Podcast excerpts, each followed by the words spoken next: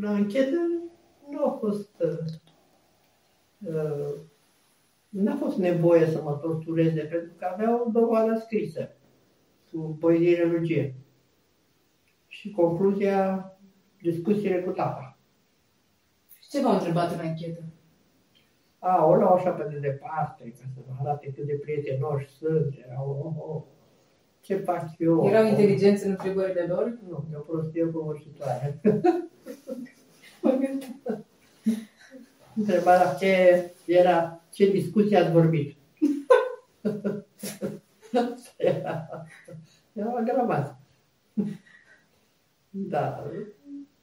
În fine, ca să arate că sunt foarte interesați de munca mea de la, de la circumscripție, de la țară. Era un fel de momeală întâi, nu? Da, da, da, da, da. Ca să, să arate prietenia. Și pe urmă îmi punea în față chestia asta și punând în față să tragea concluzia. Deci eram, și ca să mă liniștească, anchetatorul meu punea, zice, să știi, mă, Galino, că în închisoare primii 10 ani și ultimii 10 ani sunt cei mai grei. Da. și când am întrebat, dar pe mama de ce n-ați luat-o? Și ca să vă trimită pachete. Nu a fost nici un pachet, bineînțeles. Și am stat cu această informatoare care era femeie inteligentă, cultă, cu simțul umorului, evreică, care... Păi și de ce fusese închisă? Era procesul uh, cu marele jaf de la bancă. Au fost evrei aceia care au făcut marele jaf pentru ca să ia bani pentru pentru problemele lor uh, evreiești. Uh-huh. Și uh, Igor Sevianu a fost și executat, care a fost capul acestei bande. bande. și ea făcea parte din acest, uh, să zicem, da. Adică știa de el, dar uh-huh. că dacă știai un lucru și nu te duceai să spui la securitate, erai condamnat pentru o misiune de denunț. Ea știa și nu s-a dus și avea și ea 10 ani condamnare. Cealaltă, tot așa, adăpostise pe cineva care se ascundea și nu l-a ascuns 10 ani de zile, până la urmă a fost prins, a intrat în închisoare. Era un liberal, un fruntaș liberal. A fost în închisoare și ea și el. Și și a devenit informatoare... Evreica era informatoare. Da. Ea se ducea în anchetă și spunea tot ce discuta cu mine. Mai, mai punea și de la ea, că am citit declarațiile ei. Avea anumite beneficii pentru faptul că făcea... Îi reducea din pedeapsă. Ah. Și a redus de pedeapsă. Și probabil că a și plecat în Israel, cum bănuiesc. Uh-huh. Așa, și cât ați rămas acolo? Păi, pe urmă ne-am mutat în alte celule, ne-am stat tot timpul după ce și-a făcut de datoria, ne-am mutat într-o V-a, v-a condamnat atunci? Nu, am stat uh, vreo, știu eu, vreo 9 luni de zile în anchetă. Uh-huh. Pe urmă l-au arestat și pe fratele meu și pe verișoara mea, Maica Mina. Și uh, ne-a Maica Mina care a intrat în mănăstire la Diaconești. La Diaconești, da. da. Și a fost uh, o anchetă mai lungă și pe urmă a fost la proces.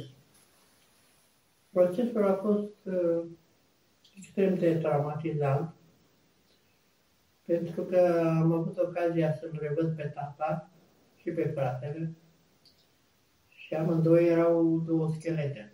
Adică tu când l-am văzut pe tata, fost convinsă că nu-l voi mai vedea două ori. Așa arăta. Tata era foarte bolnav. A fost foarte chinuit. A fost uh, ținut singur 9 luni de zile în celulă. Avea tensiune mare, cădea jos, nimeni nu-l ridica. A fost foarte chinuit. Și fratele la fel. Până la urmă, așa conform uh, dictonului securității, a fost condamnarea pe care se știa, de fapt ei fixau uh, condamnările și s-au bucurat. M-au, m-au chemat, țin minte că după ce i-au, i-au primit sentința, care de fapt o știau, m-au chemat uh, la anchetă și noi eram convinsă că îmi dă drumul acasă, că nu găseam niciun motiv pentru care să mă condamne, după logica mea. Iar colegele de cameră, când m-au chemat, deja împărțiseră lucrurile mele, considerând că eu plec de tot. Și m-au chemat să mă întrebe ca să se bucure. Nu am văzut încă așa o chestie. Anchetatorul Din satisfacție? Satisfacție, da, Mhm. da. O, o, o satisfacție, așa o bucurie. Ei, cât crezi că ți-au dat? Eu am crezut în prostia mea, care se numește, care o credeam că e naivitate, dar era deja prostie.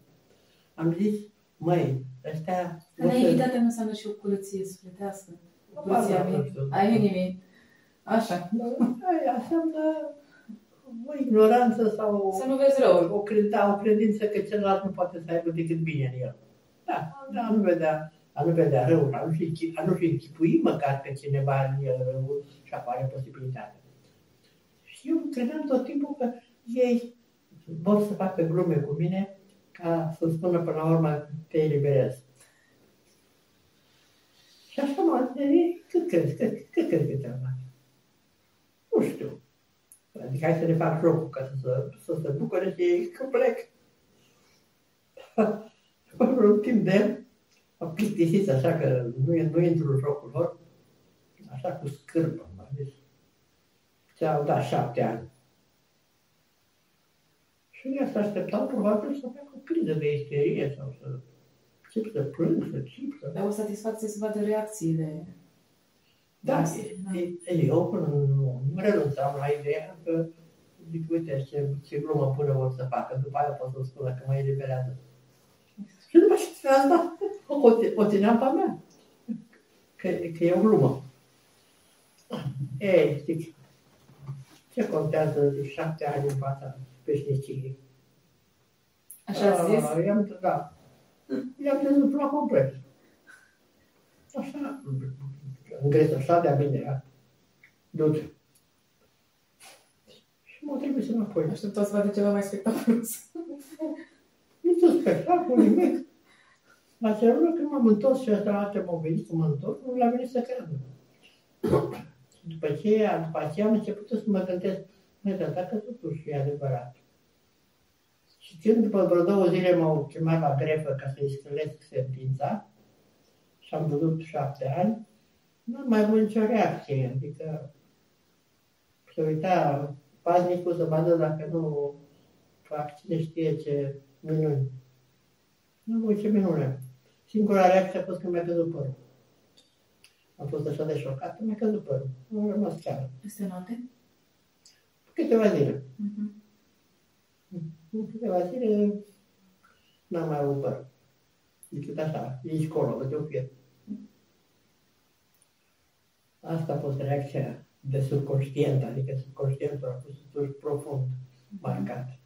Tata, 15 ani, verișoara mea 10 și fratele meu 3 Da. Dar am mai stat încă jumătate de an la- acolo, pentru că trebuia să fiu martor la un proces al unor colegi de-ai mei. Și abia în primăvară, în martie, uh, m-au trimis la Jilava și la Jilava E bine să luptăm cu gândurile în momentul în care primim o, o știre șocantă. Pățim, știți, uh, mi-a, trecem prin uh, evenimente traumatice. mie totuși mi-a folosit într-un anumit fel, pentru că perioada asta de un jumătate de ani în care am stat, pentru că trebuia să fiu martor la proces, a fost o perioadă în care mi s-a dat voie să stau în pat, să mă lungesc în pat. în timpul zilei. Că până, până atunci trebuia să stau pe marginea patului și nu aveam voie să fac niciun fel de... nici să mă sprijin de perete. Toată ziua? Toată ziua. Numai și noaptea. Noaptea între ce ore dormeați? Între 10 și 5. Uh-huh. Trebuia să dorm cu fața în sus, cu mâinile deasupra. Adică nu aveai voie să te întorci pe parte? Nu. Era cineva care te supraveghea continuu? Da. Și să stai și cu becul aprins în lumină. Așa trebuie să dormi. Reușați să dormiți? Nu știu. De cele mai multe ori însă, pentru după ce mi s-a dat uh, voie să stau ziua, dormeam ziua și noaptea stăteam trează. Atunci, în noaptea, începeam să mă verific pe mine, să verific trecutul, să verific conștiința, să retrăiesc anumite momente, să trăiesc anumite fraze din liturghie mai ales. Trăiam fraze care deveneau aproape, să spun, concrete. Nu erau numai niște fraze auditive, aveau o consistență aproape materială. E foarte greu să spun.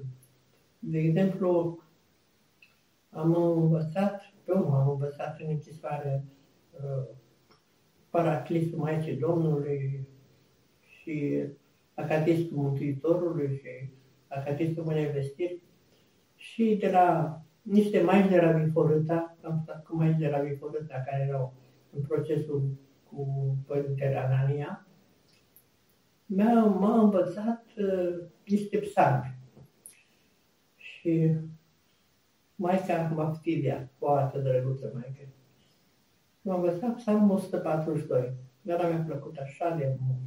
L-am uh, ținut minte toată viața. Și atunci stăteam și îmi retrăiam acel psalm. Îmi citeam, îmi citeam în minte și fiecare cuvânt avea tot o altă semnificație. Era rugăciune. Era o rugăciune, bineînțeles, dar rugăciunea aceea, când spuneam, stinsam către tine mâinile mele și sufletul meu ca un pământ fără apă. Parcă simțeam, parcă vedeam pământul ăla cum se Poate simțeam că pe, pe pământul ăla îl doare faptul că nu are apă. Eu trebuie să se crape din lipsă de apă. Era o trăire extraordinară. Era extraordinară. Aceasta, momentele, momentele astea v-au întărit, practic. Momentele acelea de, trăire, momentele astea de trăire care nu era numai o trăire, era aproape o trăire concretă. Adică, Asta e trăirea. Așa de mult a iubit Dumnezeu lumea încât pe singurul lui Fiul a dat. Ei bine, trăirea aceasta, de mult a iubit Dumnezeu lumea, avea o așa foarte concretă, adică nu vag a iubit. Nu, ne, parcă simțeam așa pe mine, parcă mă simțeam atinsă. Realitate vie. La o realitate concretă. Concretă, da. concretă vie. Și chiar și unele eu învățam foarte mult, am învățat foarte multe poezii pe din afară.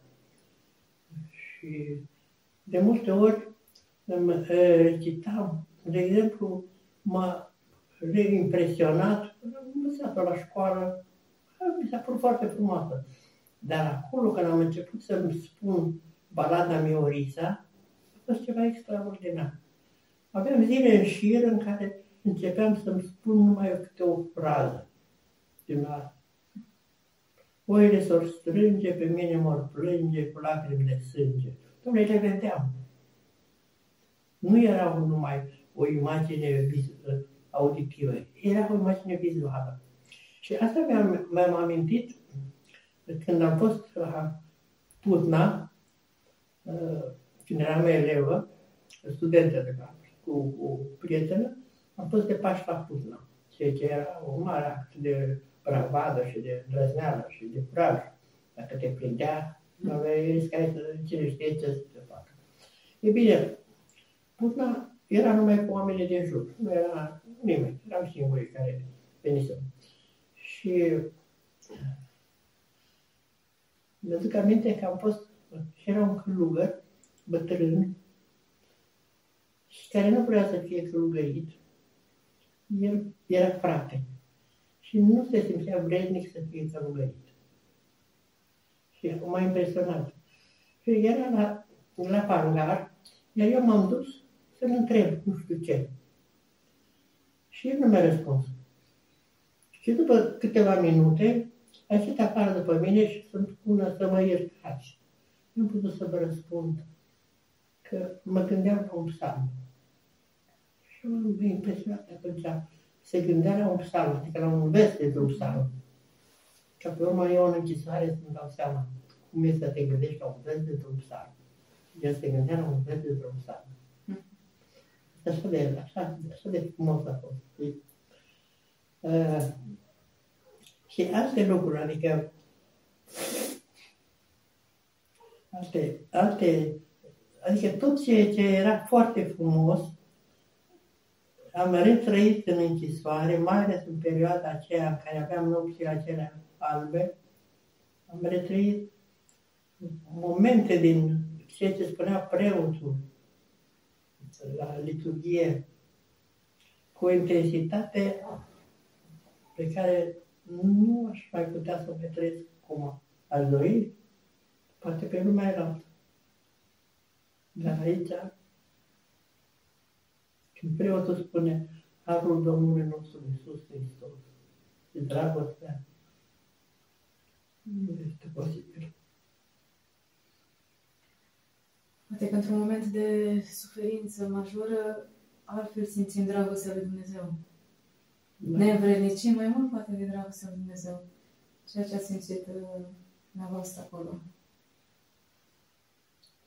Dar ce n-am reușit și recunosc că am ieșit uh, totuși cu... Poate dacă mai stăteam, era altceva. N-am reușit să, să iubesc oamenii. Îi apreciam, afară de bolnavi. Bolnavii iubeam extraordinar. Dacă era un om bolnav, nu făceam preș. Profesia noastră de medic. Uh, nu, eram tata lui. Bolnavul era eu și el era eu. Adică era o trepătrundere între noi. Dacă era... În momentul când ați intrat în închisoare, aveți uh, uh, medicina terminată, facultatea? Da, da, eu eram medic la Erați numărului, da. da. Dacă era sănătos, mă interesa. Mă și plictisea. Nu mă lăsa. Și ce profesați ca medic? Ca psihiatru. A fost psihiatru de atunci? Păi nu, psihiatria eu când am, da. când am uh, uh, rămas în închisoare, am spus că dacă mă condamnă, mă fac psihiatru. Eu nu vreau apărat în psihiatrie. Dar am zis, dacă fac închisoare, mă fac psihiatru. Și am făcut închisoare și am făcut psihiatrie. deci a fost un lucru poate pe undeva stabilit. Da. Dacă a trebuit să fac închisoare, că fac psihiatrie. Altfel nu făceam psihiatrie. deci, și, uh, și nu, nu, nu, nu iubeam îi respectam, mă rog, dacă aveau nevoie de ajutor, îi ajutam, nu iubeam. Adică sentimentul de dragoste față de... Ce mi țineam? Nu exista pentru mine. Nu știu ce aia. Eu iubeam, pe cine iubeam. Dar să iubesc aproapele, omenirea, ăla care trece pe drum și mai ales asta, face gălăgie, nu, nu-l văd în ochi. ăla care vorbește în biserică, vedeați îi dau ghionturi. Ei bine, dar s-a întâmplat totuși ceva când am simțit că există și așa ceva posibil. Când s-a întâmplat? Când era să mor. După ce m-a operat pe inimă... Asta recent, acum, acum câțiva ani. Acum vreo patru ani. Bun, dar încetul cu încetul s-a mai întâmplat. Acum vreo patru ani când am fost internată de urgență la reanimare, pentru că eram într-o stare foarte gravă, și uh, a venit părintele, tot am, părintele Șișmania, și cu, nu știu dacă nu cum ai capat de limon sau cum mai știu cine, la mine la spital, fără să-i chem eu, au auzit probabil că până la Da, da, da, știam și noi, am trimis și noi o maică de aici, da. Da, și a venit să mă împărtășească. Și eu am zis, asta e împărtășarea din urmă. Și când m-am împărtășit, și am spus părintelui, părinte, parcă s-a, s-a rupt una, parcă s-a crăpat un zid. Parcă ceva, pietrirea care o aveam în mine față de dragostea, s-a, s-a spărmat. Parcă am început, am început să, am început să fie dragi oameni. Chiar și era de pe stradă, dacă se oprea să mă întrebe, să stăteam cu el de vorbă. Am început să iubesc. Ceea ce până atunci nu era. Asta nu înseamnă că nu iubeați uh, și dumneavoastră erați o piele mai introvertită, tot timpul v-a plăcut uh, Dacă liniștea era și bolnav. introspecția și... Dacă era bolnav, ți-am spus, făceam pentru el orice. Da. Când era sănătos, pleacă. la distanță. Bine, asta este. Dar uh, la închisoare, într-adevăr, în închisoare, am fost foarte legată de cine de o parte și foarte împotriva a unei alte părți. Adică, Adică cei care știam că sunt legați de securitate, dar a fost pentru mine totuși o problemă că eu mă impusesem să fiu conform spuselor Mântuitorului, iubiți pe vrăjmașii voștri. Și care sunt vrăjmașii mei? Și cum să iubesc? Dar trebuie să iubesc. Asta era porunca. Ăla, gardianul nu era vrăjmaș. Era ca să ați încercat să identificați vrăjmașul din personajele Trebuia care să le aveați identific acolo. vrăjmașul și trebuia să și iubesc. Da. Și până la urmă, gardianul nu conta. Până la urmă era cineva care fusese informatoare și după aia decăzuse, nu mai prețuia nici securitatea, iar lumea din cerulă o ocolea cu dispreț. Nimeni nu vorbea cu ea. Și am zis, ei, asta e vrăjmașul, ea trebuie să-l iubesc. Adică, dar cum să-l iubesc? Și m-am dus, am stat pe adevăr. Nimeni nu vorbea cu ea, dar eu m-am dus, am vorbit cu ea, am stat. Și era bolnavă, i-am făcut masaj. Adică maximum ce puteam să fac eu. Nu mă țin minte. Da, Nu-ați mai povestit că, da, că da, acum, am dus, da. Asta era, că iubit pe vrăjmaș. că nu putea să vă atingeți de nimeni, să mai ales să-i faceți masaj cuiva, nu vă stătea deloc în fire. Deci, V-ați depășit firea să faceți ceea ce nu vă place ca să vă demonstrați, să vă luptați, ca să puteți să iubiți. Da. Ați Da. reușit? Am reușit, dar să spui că, să spun ceva, că acum, de exemplu, pot așa, chiar îmi face plăcere să mă îmbrățișez sau să îmbrățișez pe cineva. Uh, O fac așa din inimă, înainte să nu mă atingă. Dar Care este explicația psihologică sau duhovnicească, cum vreți? uh, cred că eu, de exemplu, simțeam nevoia, pe pacienții simțeau nevoia să mă îmbrățișeze. Și uh, eu uh, îi îmbrățișam cu plăcere pe pacienți. Asta era ceva terapeutic. nu terapeutic, era ceva de suflet. Adică le dădeam ceva din mine când îi îmbrățișam. Și mai era ceva, simțeam forța mâinii. Puneam mâna și parcă ieșea ceva prin mână. Și mi-am dat seama cât de mult înseamnă mâna, pentru că și preotul când îți dă dezlegarea îți spune mâna. Și faptul că atunci când iei pe cineva de mână înseamnă deja o legătură în plus. Și când te duci să ceri în căsătorie pe cineva îi ceri mâna. Deci mâna are o forță extraordinară. Extraordinară. Și Mântuitorul punea mâinile. Deci, uh, când puneam mâna pe pacient, era ceva care ieșea din mine. Așa cum spune și Mântuitorul, a ieșit din mine. Dar și eu simțeam că ce- ceva iese din mine. Și când pun mâna, ceva simt că iese din mine. Atunci nu o fac foarte des. Acum Acum o fac mai ușor. Acum o fac așa. Chiar uneori simt nevoie să-mi redeșez pe cineva, parcă să-i dau ceva din mine. Dar, nu știu, m-am schimbat. Asta e dragoste, nu? Probabil. Probabil.